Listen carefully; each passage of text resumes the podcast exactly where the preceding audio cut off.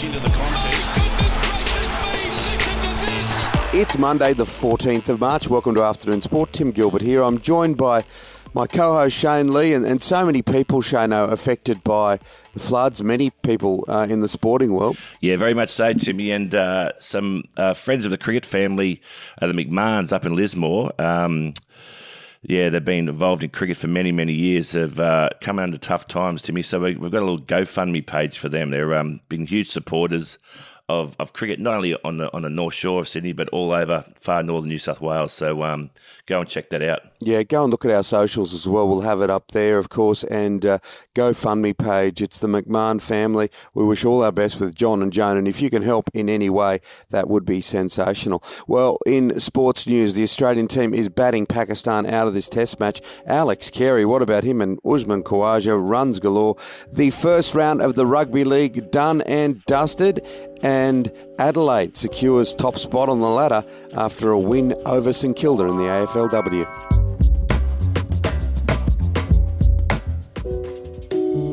Now, there's nothing like a healthy head of hair. Shane, when I first met you, those blonde, flowing locks, well, they had a life of their own. Yes, Timmy. As they say, look after your hair and everything else will take care of itself. Now, I've got something for you too, Timmy, even with that silver fox look. It's called Mane Hair Care. Oh, Mane Hair Care. I know it. I absolutely love it. Yes, mate. Specialised men's hair care, targeting scalp conditions to stimulate scalp and over time improve growth.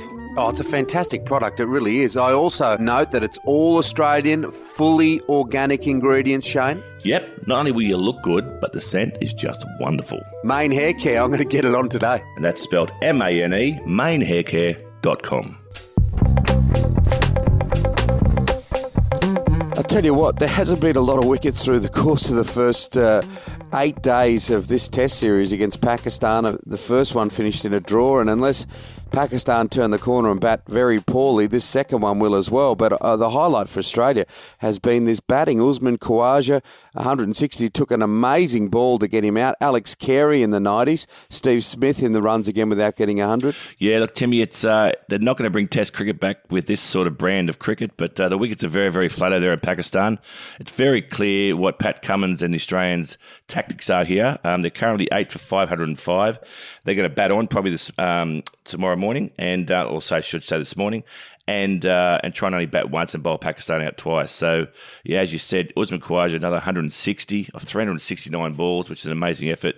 Alex Carey falling seven runs short of his first Test hundred. Yeah, absolutely. And Will Pucovski, of course, uh, we've seen him play Test cricket. We've spoken about him quite a bit. He is making his return after all these concussions for Victoria. Yeah, he is slowly coming back, playing second eleven. Um, look, fingers crossed he can get it right, but. Uh, Look, I don't have uh, high hopes, unfortunately. After 12 concussions, I think he's probably going to struggle.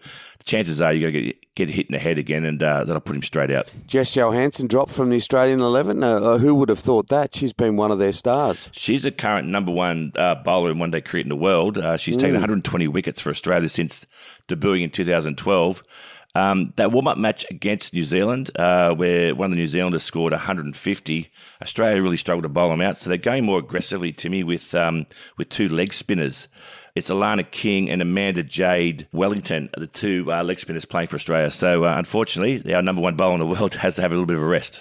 What about the world of tennis? Now, I honestly think that tennis as an international game has a real image problem. Uh, you only need to look back in history, recent history, to the way it was handled with Novak Djokovic. Of course, the Australian government didn't cover themselves in glory there. We've seen Zverev, but moment after moment, and currently it's it's the thing in and around the Russian players. Many are saying you should not be allowing Russian players to be competing. Every other sport has stripped them of, of the ability to compete, but tennis has has not done that. We've seen Ukrainian players and others say, well, you can't allow them to play. Um, what do you think? Where, where is tennis at, Shane? Well, I think you're right, Timmy, and um, you're seeing a lot of uh, mental health issues with a lot of sports people around the world at the moment, but really particularly in tennis. Um, and we'll get to that. But um, yeah, Ukrainian tennis star Marta Kostyuk, she's come out and said that the Russians should not be playing. They're showing no compassion at all on the circuit, and particularly for you know her her country's being invaded. So she feels very very strongly about it.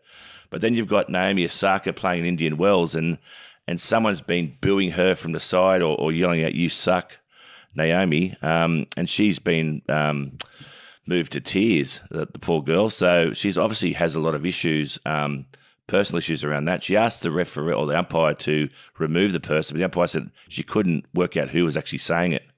So that's a real issue there as well. And then you have American tennis star Amanda Anisimova, who's basically walked off the court halfway through the game after missing four match points. Mm. And and the umpire there's tried to say to her, look, don't leave yet, just wait for the supervisor. And she said, no, nah, and she left. So she called it a match. So there's some real issues in the, in the game of tennis right now.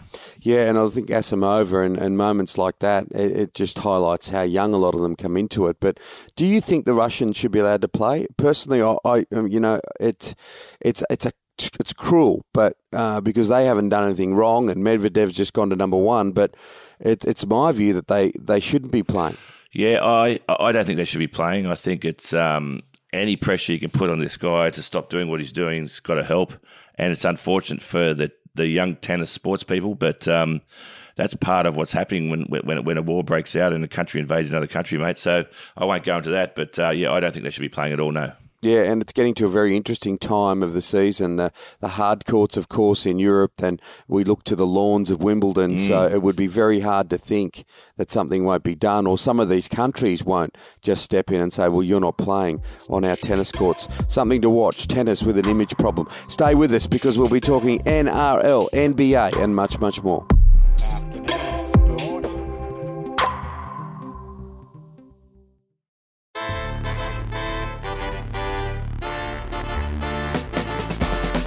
Well, Parramatta and, and the uh, Gold Coast Titans, did anyone do any tackling, Shane? this is how I used to play footy, Timmy. It's all go and no show, mate. Um, it was 26 to 22 at half time, mm. Parramatta's way. I couldn't believe it. I, I popped up to the shops to, to grab something and I came back and I, was, I couldn't believe how many points were scored. I thought it must have been full time. But Parramatta hang on to a 38 28 victory. But yeah, like Sean Russell scored a hat trick in the first half. Unheard of. Yeah, he's a good player too. And uh, uh, Phillip Sami gave uh, Clint Gutherson a little bit of lip, bit of a dose of his own medicine with a that cheeky try celebration. Uh, the King Gutho uh, actually played well uh, for Parramatta. Yeah, he, uh, he was impersonating his own try celebration when he scored one over him. But uh, look, yeah, no love lost there. But uh, it, it, was it was a good game. I think both Parramatta and the Titans um, very very good attacking. But uh, I think to be up there in the top four at the end of the season, they're going to need to learn to tackle. What about the Roosters? Roosters were terrible, weren't they? They looked slow and uh, yeah, just all over the shop. And um, they showed a few signs of that in the preseason, and uh, I just assume with that team that they put on the paddock, they would be much better. But uh, very, very slow start of the season for them. It's only round one. Yeah, look, we haven't seen the detail of what exactly has happened at this uh, late night pub incident with Jarryd Hayne, but um, look, he's just spent time in jail. He obviously has to face a third trial. He's a guy that can find trouble, isn't he? Yeah, you just think he's, he hasn't faced his third trial yet. I don't know when that will take place, but you know, you've got to you assume you'd lie low a bit. And he's probably done nothing wrong here, I would say. he's out with um, Parramatta player Nathan Brown. And he's there was he, he, who was injured, and it's a heated exchange when they've left the nightclub at two a.m. by some council worker having a go at Hayne, and, and I think Brown's just stood up for him. So it was just a verbal um, uh, interaction. But uh, yeah, he's just got to stay. I think he's got to stay out of the, the late night venues for a while.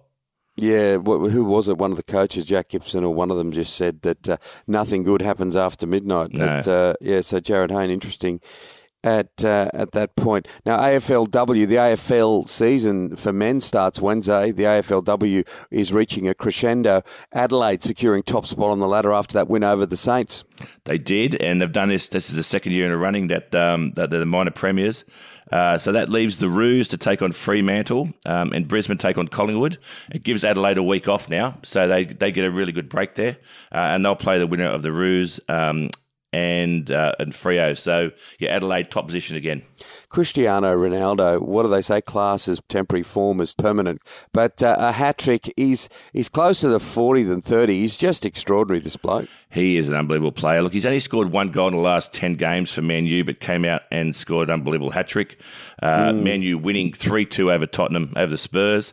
Uh, but that now takes him to the highest ever goal scorer in professional men's football with 807 goals. Isn't that ridiculous? Oh, yeah, it's crazy.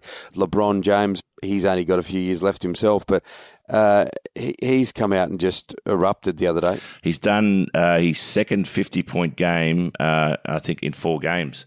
Uh, mm. Unbelievable. Look, the, the, Lakers are struggling this season, and um, he's sort of been trying the guy to hold them together.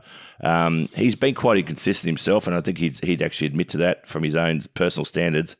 But to score 50 points twice within four games is, is a big effort. Um, now, Andrew Gaze, I'm with him on this. He's blasted the 76ers fans as disgusting, uh, having sort of ripped into Ben Simmons in the way they have. I understand they'd be pretty upset by the way he uh, finished his time at uh, the club and left the club, but really there are limits. Oh, is are there?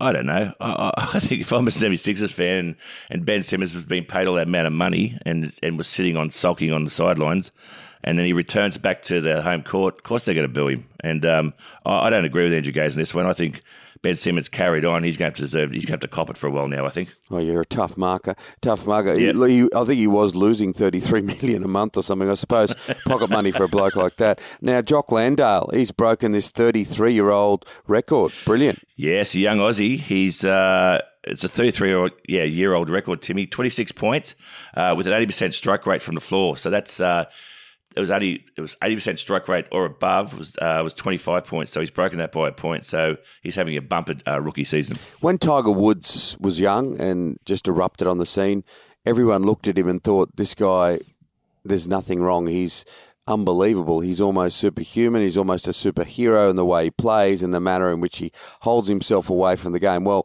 that all got peeled back over the past decade, uh, and He's quite a vulnerable guy, as we know. Um, uh, all the, the dramas around the marriage breakup, and he's been brought to tears by his daughter uh, and a speech she's done. Yeah, his 14 year old daughter Sam Woods has uh, brought, brought the the big tough guy to uh, to tears, as you said, Timmy. He um, he's been inducted into the Hall of Fame for golf, uh, and his daughter started with by saying that I inducted you, Dad, into the Hall of Fame many years ago, and that that that got him a bit choked up.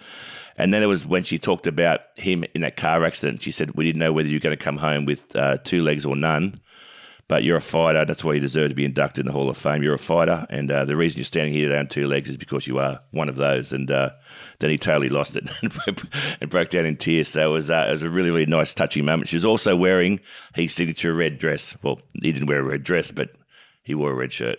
Yeah, he always wore the red shirt on the final yep. day, and, and no doubt will if he uh, if he gets to the position where he's in in contention on the final day of a tournament. And who's to discount that? He also sort of gave uh, an apology to his family, having taken them through what he has taken them through over the course of time. But Tiger Woods.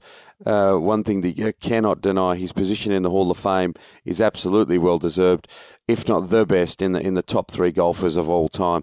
Now, um, makes me think of you as a golfer, Shane. Um, when you're hot, you're hot, eh? Rocks or diamonds, uh, Shane Lee's golf game? Very much so, Timmy. And this, this story goes back to about 1993 or four, I reckon. Uh, I was playing for New South Wales at the time, and I was invited to two golf days at Terrey Hills. Now, I, I probably play off about 16, I reckon, there or thereabouts. I don't have an official handicap, but uh, you know, I can have really, really good days. Well, the first day of golf at Terrey Hills, I shot 80 off a stick. Um, and I was pretty pumped with myself, Timmy, and I was going back there the next day to play again. So I bought a new shirt, a new cap, and a new, new golf club. I shot 116 next day, Timmy. And uh, yes, I've never worn that shirt, hat, or golf club ever again. oh, your game and my game mirror each other. We've got about the same handicap. It's either Jack Nicklaus one day or Nicholas Jack the next. That's it for Afternoon Sport today. Make sure you hit follow or subscribe wherever you listen. It's great to have such good sponsors, Shane. It is. We have O'Brien Beer, the beer that loves you back, Timmy. Absolutely. And of course, our wonderful producer, Mr. Dan McHugh. We're back tomorrow with your daily dose of sport. We'll see you then, guys. Take care.